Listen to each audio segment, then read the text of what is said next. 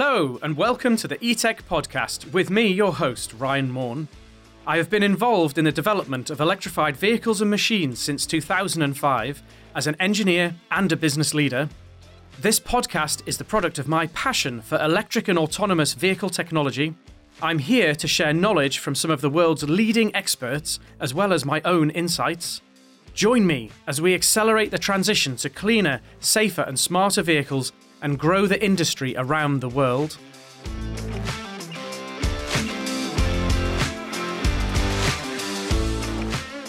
Uh, we've got a really exciting podcast for you today. Um, and I know I always say that, but today is really exciting and it's a bit different. I've been looking forward to doing this for a long time. Um, we got the opportunity to talk to Eva Hakansson. Um, she has got an absolute passion for vehicle electrification, and she's somewhat famous for um, being the uh, the pilot and the builder and the engineer behind the world's fastest electric motorcycle. So, um, without further ado, we'll um, we'll get into today's podcast. So I'm here with Eva Hakansson, and um, Really excited to be doing this podcast today, Eva. So thanks very much for joining us. Could you just tell everyone about yourself and where you're from? Well, thank you for having me. And um, to tell you where I'm from is not that straightforward. Okay. so I'm originally from Sweden. Moved to um, Colorado in the U.S. Um, about 12 years ago for love. Okay. And moved to New Zealand about a year ago for work, and brought my love with me. So we're both here still still married to the same guy. So I'm I'm currently in New Zealand. Okay. So I guess that's where I'm from right now. Okay. What did you do when you were in Colorado? So I got my engineering degree in Colorado, uh, and um, went all the way through it with for a PhD in engineering, mechanical engineering. So that took quite a few years. Okay. Yeah. And um, of course, when you are in engineering school, you need a solid hobby project because you have so much time and money to spare. You know? yeah, yeah. yeah, you basically have no life. But you can you can always squeeze in an hour of work between math homework and physics assignment. And if you do that every day for 10 years, you can end up with a with the world's fastest electric motorcycle in your garage. That's basically what I did. Spent most of my time in Colorado uh, building a an electric vehicle to be the fastest in the world. Awesome. And of course, um, the motorbike for everyone who maybe hasn't seen it. I know a lot of people have. It has a name, doesn't it? It's a pretty cool thing. Of course, it has a name. All, yeah. all I mean, all purpose-built, unique uh, racing vehicles needs an identity. So this is Killajoule, is its name. So it's a big uh, red. Uh, it is uh, under international competition rules. It's considered a motorcycle. Okay. And they, because it has fewer than four wheels, and that's the definition of a motorcycle. It has three wheels, but it's not symmetric. It's a sidecar streamliner motorcycle. Right. Okay. So it ha- so it, looks basically like a, a a red rocket with one wing sticking out on the side, and that wing has a wheel on the end. and I mean, it, it's incredibly fast. This thing. How how fast has Killajoule been? It has been 270.224 miles per hour, so that's about 434 kilometers per hour. Wow. So it makes it the world's fastest electric motorcycle, but it makes it far from the world's fastest motorcycle overall. Right. And I need to change that, of course. Okay. What? what so, how, what's the fastest motorcycle then? The fastest motorcycle is at 376 miles per hour, or about 605 kilometers per hour. Okay. So you've got a little bit of so making that, up to do. I do have a little bit of making up, about 100 miles per hour. So, and if you know anything about power, you know to increase about one third in speed takes you somewhere about two and a half times the power. yeah, and that's even with the um, the really good um, aero effects of because it's pretty it's very slippery the the, the, the aero of it. It's very uh... yeah it, it's it's decent. It's completely streamlined. It looks uh, pretty much like an airplane with with one tiny wing yeah. Um, but th- there's more work that can be done on Aero. Okay. It's not not as good as the best ones. So but that, much much better than the normal motorcycle, of course. and you you're not. Do you kind of sit in? You don't sit in a normal kind of motorbike riding position, is it? Are you? no, of... not at all. So, so nothing is normal with this motorcycle. So it has as much in common with a normal motorcycle as a Formula One car has in common with your family van. Okay, They're yeah. both considered cars. These are both considered motorcycles, but it, it's it's totally purpose built right. and, and uh, philosophically it's more than a car, like a car. You sit inside; it has a complete roll cage. It's fully enclosed. You pretty much laid back, um, like in a recliner seat. The seven-point harness, helmet, flame suit, all the wow, every safety equipment known to man. Wow. So what? Twelve years ago, ten years ago, when you started this project, I mean, this is kind of for an electric vehicle, that's a long time ago. I mean, everyone, obviously, electric vehicles now are super cool, uh, and everyone uh, gets it, or people are starting to get it in a um, in the new world, uh, the post Tesla age. Um, but back then, what inspired you? What were you, what were you thinking? like, so I've been in electric vehicles since long before it was cool. And my husband, Bill Dube, has been in electric vehicles even longer. He built his first first conversion in 1995 and has commuted with an electric car since 1995. Wow. I got into electric motorcycles about early 2000 ish, 2005 or so. Actually, first time around, I went to college. I went for a business degree, um, focusing on sustainable um, business and economy, and realized from a basically from a thermodynamical perspective, the electric vehicle is unbeatable there's just nothing that uses energy more efficient. This was on the big boom of ethanol and biofuels was the hottest thing. Yeah. But I just looked at the um, from the, the scientific perspective and, and concluded that everything except electric vehicles are incredibly wasteful. Yeah. And why should we just throw away 80% of our energy or 90% of our energy to get to work and back? Yeah. Uh, so I just kind of got involved in electric vehicles. My dad has actually been in electric vehicles since the 80s. No, sorry, from since the 70s. Oh wow! Uh, since okay. the first oil, the first oil crisis, uh, whenever that was, 1970 something. He built an electric motorcycle, well, electric scooter prototype for Monark. He worked for Monark uh, with their racing motorcycles. Oh wow! But uh, unfortunately, the same day the motorcycle was presented to the press, the oil crisis was over. Uh, right. so that was kind of the bad timing. Mm. Uh, so that died again. So he just kind of continued on this as a hobby, some electrathon and things in the 80s. Went to the UK actually competing. Lucas Oil Electrathon, I think. right. Yeah. 1980 something. I was there. Uh, not quite in a baby carrier, but probably in a stroller. Yeah. Um, uh, so, so my dad has been in, in, in, electric vehicles forever. So I kind of got it as a genetic disorder from from that side as well. My my dad is also a motorcycle racer, so it's, it's double genetic disorder. Yeah, yeah. Okay. So it was just the electric vehicles. It's just everything's kind of kind of perfectly coming together. When you have everything you want from a vehicle, you have you have power, torque, speed, and from a, a sustainability perspective, it's incredibly efficient and it's a good way of using your electricity. And then you have the zero pollution where you drive it. And it's just like it's a, you're looking at the whole perspective and, and the way we use cars in our daily lives. Like I, I commute back and forth about 30 minutes each direction. Yeah. Um, an electric car is just a no brainer. Yeah. I bought a, a used Nissan Leaf, a direct import from Japan. It's the best car I've ever had. And it cost me pennies to drive. Yeah. So so from the outset, did you always think, right, this is going to be the fastest electric bike on the planet, or did it kind of start as a well, I'll I'll build an electric motorbike, and then it go, oh, make a bit of a fast one, and then a bit faster, and then a bit. Did it did it did it snowball, or was it always going to be the the big red Killajoule right from the start? The Killajoule was always built to be the fastest. Right. But it wasn't the first one. So ah. I, I um, how I really got into electric vehicles were back. Well, I, I finished my, my first my first university degree. I wanted an electric car, but I couldn't afford one. yeah, yeah. and I didn't have the garage space to build one. And my dad suggested that well, why don't we convert a, a motorcycle to electric? That will be a nice sized project for you. And I had just gotten my motorcycle license, so I was all set for that. Uh, so we converted an old Cagiva Freccia a weird Italian two-stroke motorcycle. Yeah. We bought with a seized engine block and um, took us about I don't know half a year or a year or so.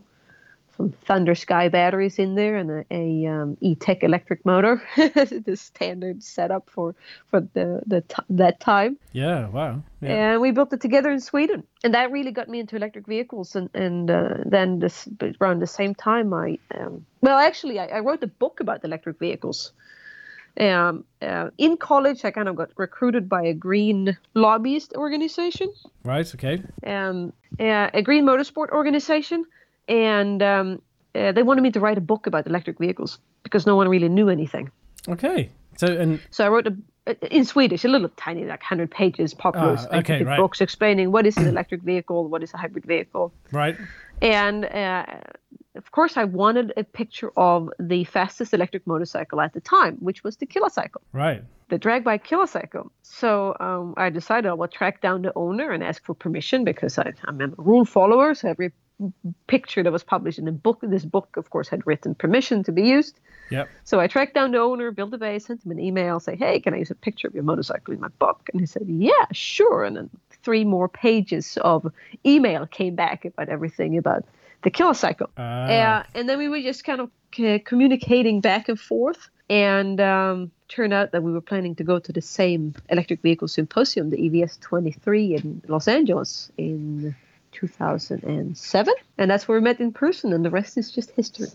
So a, a year later, I moved to Colorado, and about a year after that, we got married, and we're still married. so, so that's kind of, we started with this uh, conversion, the Electrocat, I built with my dad. yeah. And then I, I, I married Bill and kind of got the KillaCycle in the deal. Yeah. And and we were drag racing the KillaCycle.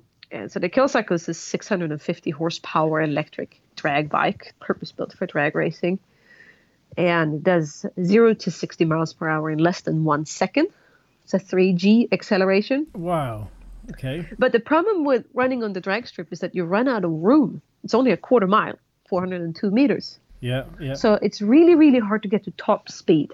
Yeah. So at the 174 miles per hour top speed, that was a, uh, at the time the fastest electric motorcycle in the world. But that doesn't really impress people. Right. Yeah. that, that, just uh, depends who you're talking circles, to. I think. yeah, I mean, in drag racing circles, that's respectable. Yeah. But the general public, they were kind of, oh, okay, well, I can go to the the the motorcycle dealer and buy a motorcycle that goes that fast. Yeah. And um, and you can. So so we were drag racing the KillaCycle, and, and, and uh, the, the, whole mission, uh, both for Bill and for me, were were to promote electric vehicles. And when the acceleration, it's impressive, but we realize what people care about is top speed. That is really what what what um, gets the message through how superior electric vehicles are. Right. So we just kind of decided one day. Um, the KillaCycle was kind of getting due for retirement. It's yep. been racing for for almost ten years at the time, and uh, so we thought, you know, why don't we build the, the world's fastest electric motorcycle? Basically, it was just a decision. As you do. Um, or it wasn't really. it was a two-step decision. Was let's build something that's insanely fast. Yeah. And uh, we decided to stick to motorcycles because uh, we would get more speed for the money it's simply a smaller vehicle and yeah. with the, the, horsepower is the, what's, what's the big expense um, and with a smaller vehicle you can get more speed out of the same horsepower. Also you can have a smaller trailer and everything just gets easier. Yeah yeah. But to go really fast you have to have a streamliner motorcycle. That's really the only way uh, to get to any significant speed. And the goal was 400 miles per hour. Right. that was the initial goal. It's still the goal. Still the goal. Yeah. I'm still working towards that so yeah, that's the, kind of the whole story. We just decided one day, hey, why, why don't we do this? So you must we be. Thought, You've got to be the only couple who got married as a result of EVS. that's. Uh... I guess that's true. We're the only couple that ever got married thanks to EVS. Yeah. yeah, I think that's kind of unique. yeah, romantic not, date it, at EVS, it, and then uh, it's not. I wouldn't recommend it for for you know your matchmaking needs. It's definitely a niche. definitely a very special niche. Yeah. Yeah, yeah. What do they say? The the the the, the odds are good, but the goods are on. Or I, well, I was, you know, you can't you can't expect to deal with you know uh, very uh, intelligent people and have normal behavior. That's uh, that's what I always tell myself. yeah, yeah. You, you find a lot of intelligent people at EVS, but they're, they're definitely um, quite quite quirky but well, yes, uh, that was I had I, I I had never thought of it that way. I had a date at EVS twenty three. and particularly back then, I mean, because it is now, you, know, it's more mainstream and people. You you you guys were really before your time. You oh know, yeah, it's oh yeah, uh, absolutely.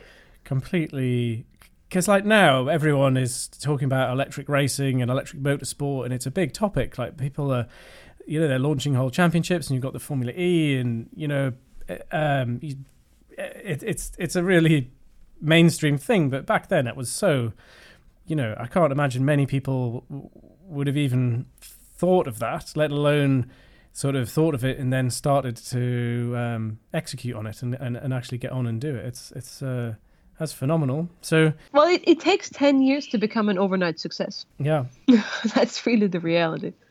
yeah. No, so, we, it, uh, uh, we, we, I've always known that electric cars would take off. I have always been convinced. Everybody says that when you, when when when you, you when you're right on something, but I've always been convinced, and the development has actually gone quicker yeah, than I think most people expected. The start was a little bit slow. I thought 2010 would be the big breakthrough year. Didn't happen.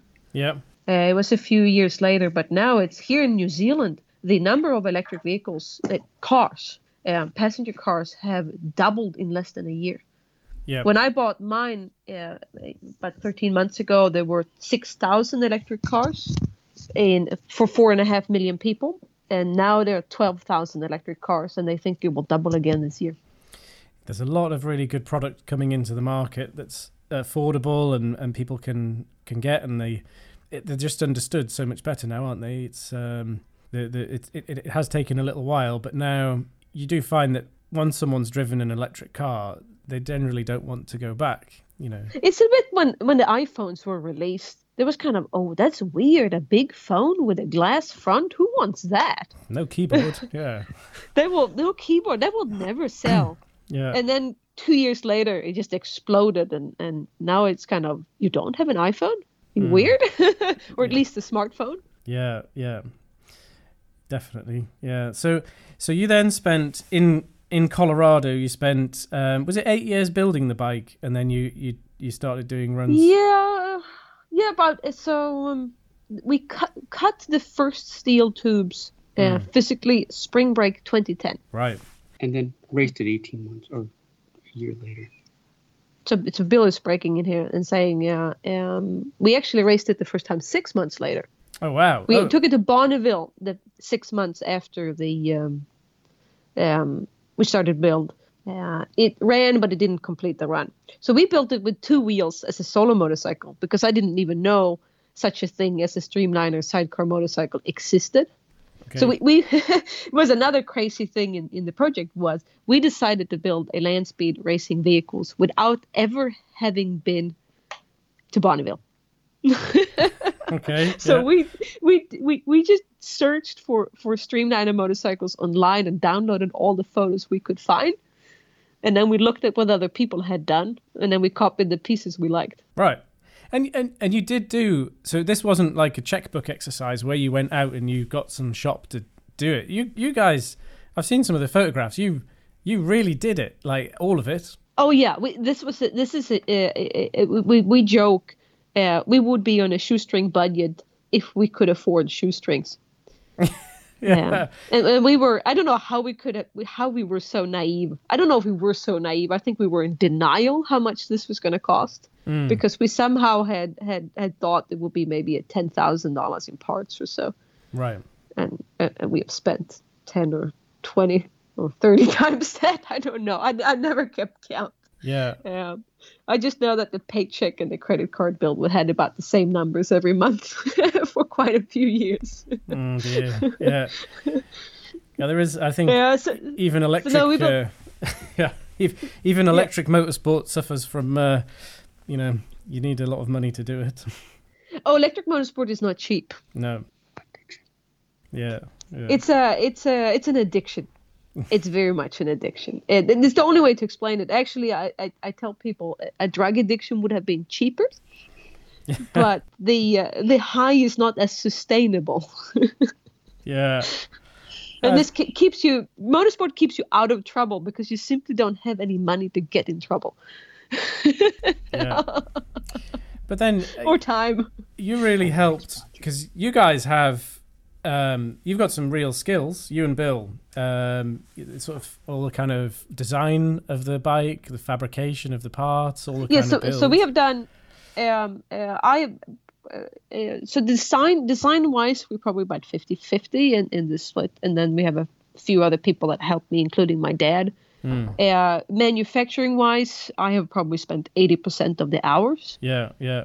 Blood, sweat, and tears, and uh, so combined, me and Bill, we've probably done ninety-five to ninety-nine percent of the work on the bike in our garage in our spare time, and then we have had uh, um, people helping, very valuable people helping, but uh, not as much as time-wise Wow. but yeah, we built. So we both mechanical engineers, um, and uh, I got my uh, a PhD in mechanical engineering. Bill has a bachelor degree in mechanical engineering and a PhD in, in applied physics. So Right. we And you can weld. so engineering is is, is, is, is our addiction addiction in many more than one aspect. yeah. and so so then so you, you ran you built you did a, quite a quick build and ran in six months but then it then how long did it take to get to doing the proper um the the record attempt So we did we did set the uh, first world record uh, after 18 months. yeah It was uh, quite modest. It was 138 miles per hour, but at the time that was the official world record for electric motorcycles. oh wow okay And then um, uh, shortly thereafter, so so shortly thereafter, and, and, and uh, we installed a new powertrain. So we started out. We started out. We actually cannibalized the KillaCycle for its old DC powertrain right two uh, uh, advanced DC, basically forklift motors and Zilla controllers and the uh, A123 systems battery pack. yeah and uh, that that race when I came to 138 miles per hour, I used up four motors that I just just arced and burned up. We think they inhaled salt. They were Ah. open frame, um, uh, air cooled motors, and they just couldn't take the environment. right yeah So that was kind of we realized we have to go AC, yeah and that's kind of where where, where this where the stories uh, kind of um, um, the, the meet with uh, with with you guys and the Evo motor. yeah So we got an Evo motor in 2011, the AFM 240. Um, install that with two Rinehart controllers and the A123 batteries again, and it has run flawlessly for now for um, uh, eight years. right And it's it, it, it, it yeah I don't want to show it in any photos because it's it's it, it's been in such harsh environment. It's kind of it's quite corroded. it's a bit It chewed is up not pretty anymore. It's a bit chewed up. yeah Um, I, I tried to get a photo of its of its uh, placard, and it's yeah, it has lived a hard life. Uh, it, it's not it's definitely not a show condition anymore, but it has just run. Uh, uh, it has just run and run and run uh, without with zero problems. And is it Uh, We are just blown away, and I'm just not just saying that because I'm talking to you. I'm saying that to everybody that's asking. It's an it's an absolutely amazing motor, and that's what I that's really what our the, the reason for our success is the is the reliable powertrain. Right. Because the other teams spend they spend their whole race week just trying to get it to run, and then they spend all winter on the dyno trying to get all cylinders to fire and Mm, timing to work, and and and then they get out and solve and things still don't work yeah and we just plopped this in. Uh, we actually we were out to Bonneville maybe three weeks after we had arri- uh, received the motor. yep We just stuffed it in, wired it up, took it out. That event rained out, so it took another year before we could set a record with the motor. and, But and how amazing. does it, it does it drive how how does it work uh, is it is it rear rear wheel drive you have a single motor Yeah. right so one motor driving uh, through a chain to the rear wheel Yeah, so it's um, a motorcycle. Sidecar motorcycles are only allowed to be driven on the rear wheel. right So it's a it's a one wheel driven three wheeled vehicle. So just to give a, a bit of it, uh, the the motorcycle, the kind of the fuselage body has a front wheel that steers Yeah. and a rear wheel that drives, and that is enclosed in something that looks almost like an airplane body. yeah okay And then it on the side it has a sidecar which looks like a wing, which actually is an upside down wing, oh and it okay. has a, a skinny little wheel on the on the end of it. okay to give you a bit of stability Yeah, and the the sidecar is uh, um, provides downforce. okay yeah keeps you on the ground that's you want that so you're not taking off uh, where where are the batteries do they sit under you or next to you or No, they sit be, they sit be, uh, behind me. So everything is stacked. Yeah, so it's a front wheel, and then then it's me. Then it's a firewall. Then are all the batteries. okay And it, is it a big battery pack in it? Do you need a lot of batteries, or is it? Uh, it's not. It's not that big. It's uh, 10 kilowatt hours, 400 volts. Okay. Weighs about um, 150 kilograms or so altogether with boxes and everything. And then the uh, um, stacked after that is a fire extinguisher system, uh, which is required because you have to follow the rules for, for internal combustion vehicles. Yeah. And then the motor, uh, and on top of the motor are the Rinehart controllers. Right. And then it's a direct chain drive to the rear wheel. So no gearbox, just a um, reduction gear. Oh, cool. Okay. So, so really very simple driveline compared to some of the bikes that have um, engines and six-speed transmissions and all that sort of stuff. It's very. Oh yeah, it's a it's a giant cordless drill with wheels. It's as simple as it, it gets. Yeah. Okay. Yeah. It's a little bit slightly more. It has a, so the Evo uh, AFM 240s. Uh, I mean, it's electrically two motors. Yes. Two two motors on the same shaft, so th- that gives a little bit more complexity uh, complexity uh, because it has two motor controllers and six wires going into it. Yeah. But that's that's nothing in in complexity. So you're taking advantage of um, the lower phase currents of running two separate controllers rather than a single big controller. Yeah, some people claim that uh, I'm not that deep into the electrical engineering to really have a uh, an opinion. Mm. Yeah. I, I have to say, so I'm I'm I'm a mechanical engineer. I'm I'm really much more on the. I mean, I t- totally understand the electrics and, and the, but it's not my it's not my specialty. yeah. So when you start talking about the the the nitty gritty of motor controllers, I, I, I just nod and say, okay, if you say so, I'm sure it's it's right.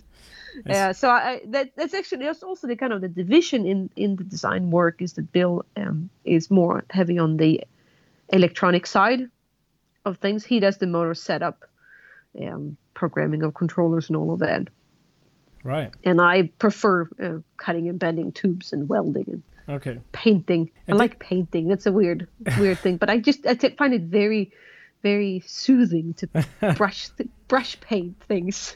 Is it? Did, so did you take? Um, is Killajoule in New Zealand with you? Did you take it over there? Or? so uh, uh, Killajoule uh, uh, uh, now lives in New Zealand, but right at this very moment, it's actually just arrived to port in Adelaide, Australia. Ah, wow. So it has been on a sea voyage for the last two weeks.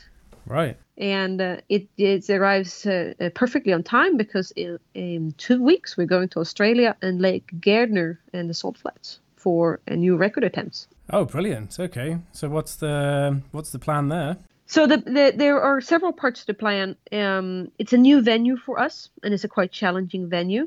It's 150 kilometers off the sealed road, so it's a it's a very very long and poor dirt road to get to the event. Yeah. Um, uh, shipping is a logistics and shipping is a challenge because you have to ship a sea container and have it tracked out to the the the, the, the racetrack and um, uh, and I'm actually yeah it, it's it's a it's a it's a long it's a uh, it, it's an adventure just to get there and you are far out you you way outside uh, mobile phone coverage or, or anything and, Right. and if you didn't bring it you won't have it so it's it's camping in the outbacks and racing at the same time. Uh, so just understanding the venue and learning logistics is a big big learning experience this year. Uh, but the main purpose of the event is to um, try out new components. So Right. we have a new bike on the drawing board and soon on the shop floor. Okay. Uh, the, the the tubes are sitting and waiting to be bent and cut. Okay. And the new And bike is called Green Envy. Green Envy. Okay. Cool.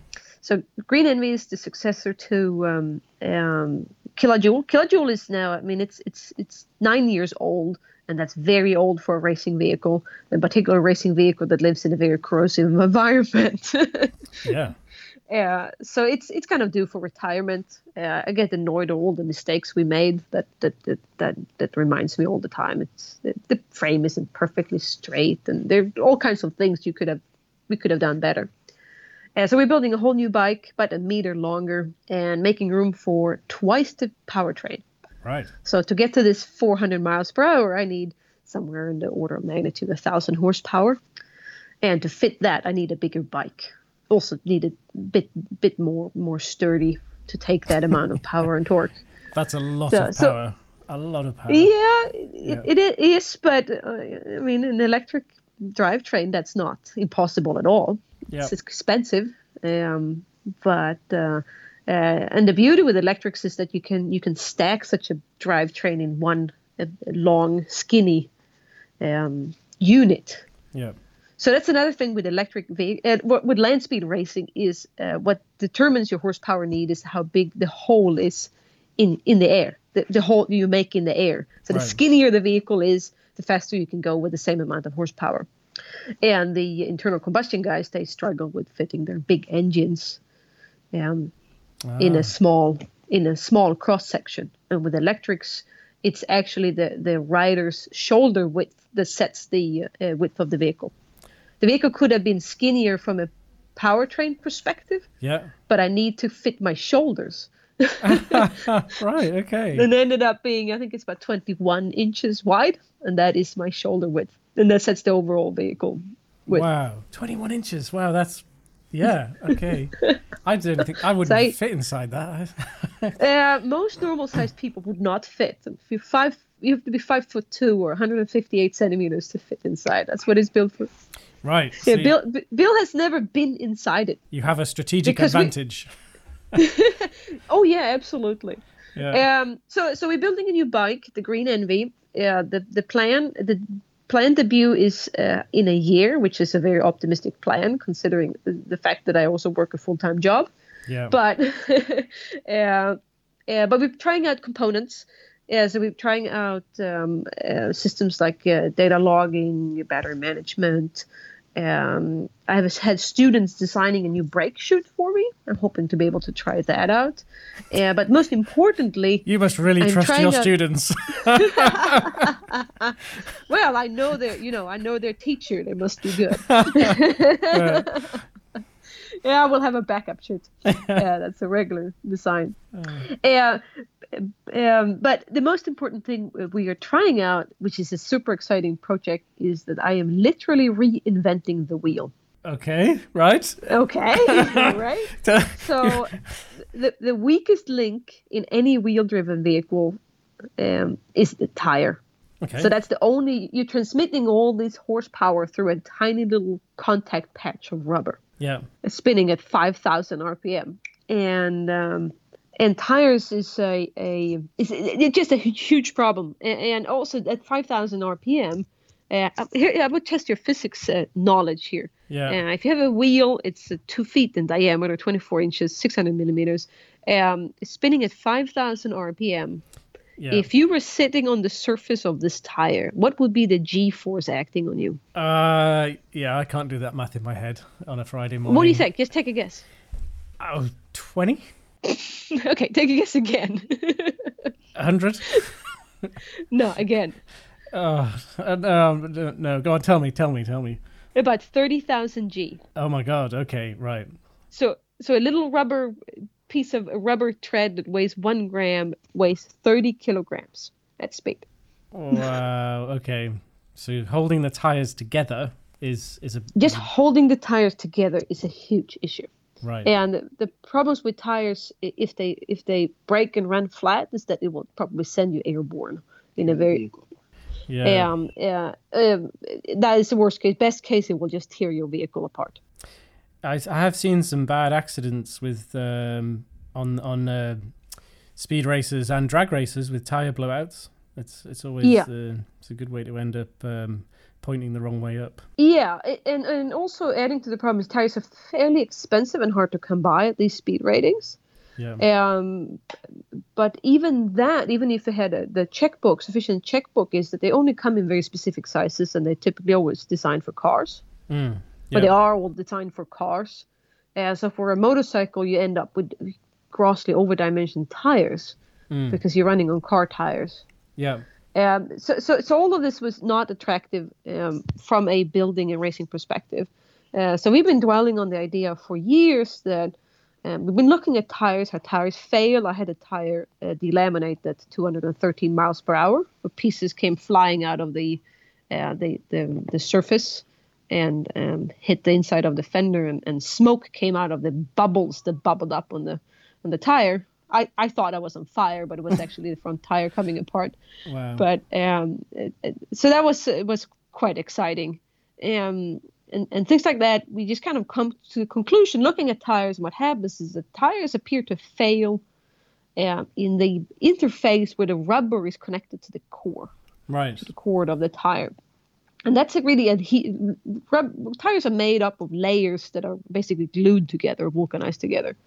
So the idea we've been dwelling on: can we make a wheel that still has a rubber grip, but it doesn't rely on adhesion? So it isn't glued together; it's mechanically held together. So so over uh, about two years working on this, we came, we have designed our own wheel, which is a, a solid aluminum wheel. Uh, it has tons of drilled holes, looks like a spaghetti colander, and then a a a mat with rubber nubbies sticks through from the inside, and then bolted screwed into place with a back plate. So you have a metal wheel that has little hairs, or it looks like a, um, you need to shave like a two day beard um, it sticks out through this metal wheel, and the rubber touches the the um, uh, ground. So his little fingers are about 10 millimeters in diameter. This little rubber nub sticks out six millimeters, or looks like Lego pieces. Right. Okay. or something NASA would make for the Mars rover. Looks very very odd.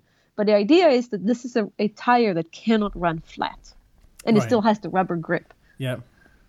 Uh, so that was a long, a, a, a, long description, but that's what I've been working on over the past year at the University of Auckland. And is it? Um, have you tested that um, without being in the driving seat, so to speak, already? Uh, it's like no, I have not. okay. uh, I haven't had that luxury. I run out of basically run out of time. Okay. So we just packed it up, shipped, shifted, it, shipped it off to Australia.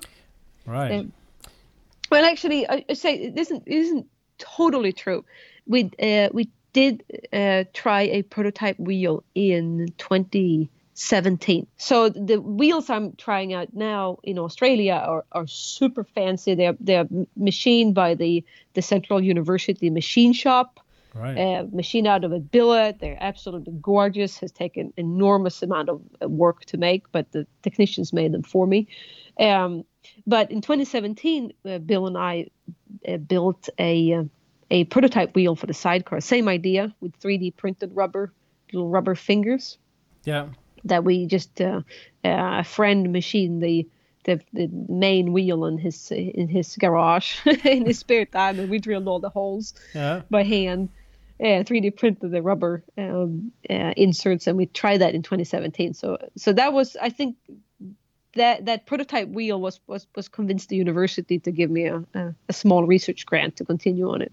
Okay, so you you it's going to be a big event then. Really, uh, lots of excitement, a little bit of uh, lots of data gathering, and I guess um, that's that's that's massive. So, a completely new wheel system for the yeah. So it's it's really a test session. Um, I would love to set some new records.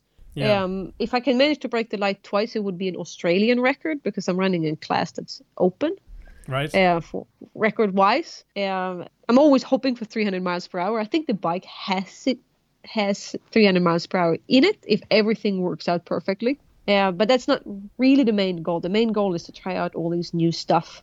Yeah. Uh, because if it works, then we can just throw that onto Green Envy and and go racing with some some serious horsepower. Wow, fantastic! so that's a long long plan and long explanation. There's one last thing that I wanted to ask you about because we're we're sort of um, with the time's just absolutely flown by. But you're you're really passionate about um, science and, and engineering. Obviously, you can just tell that talking to you now. But you do you do a, a part of what you're doing here is to try and sort of show kids um, and, and particularly young women uh, the the opportunities that are available in science and engineering. Is can you just sort of tell me a bit more about what you've been doing there as well?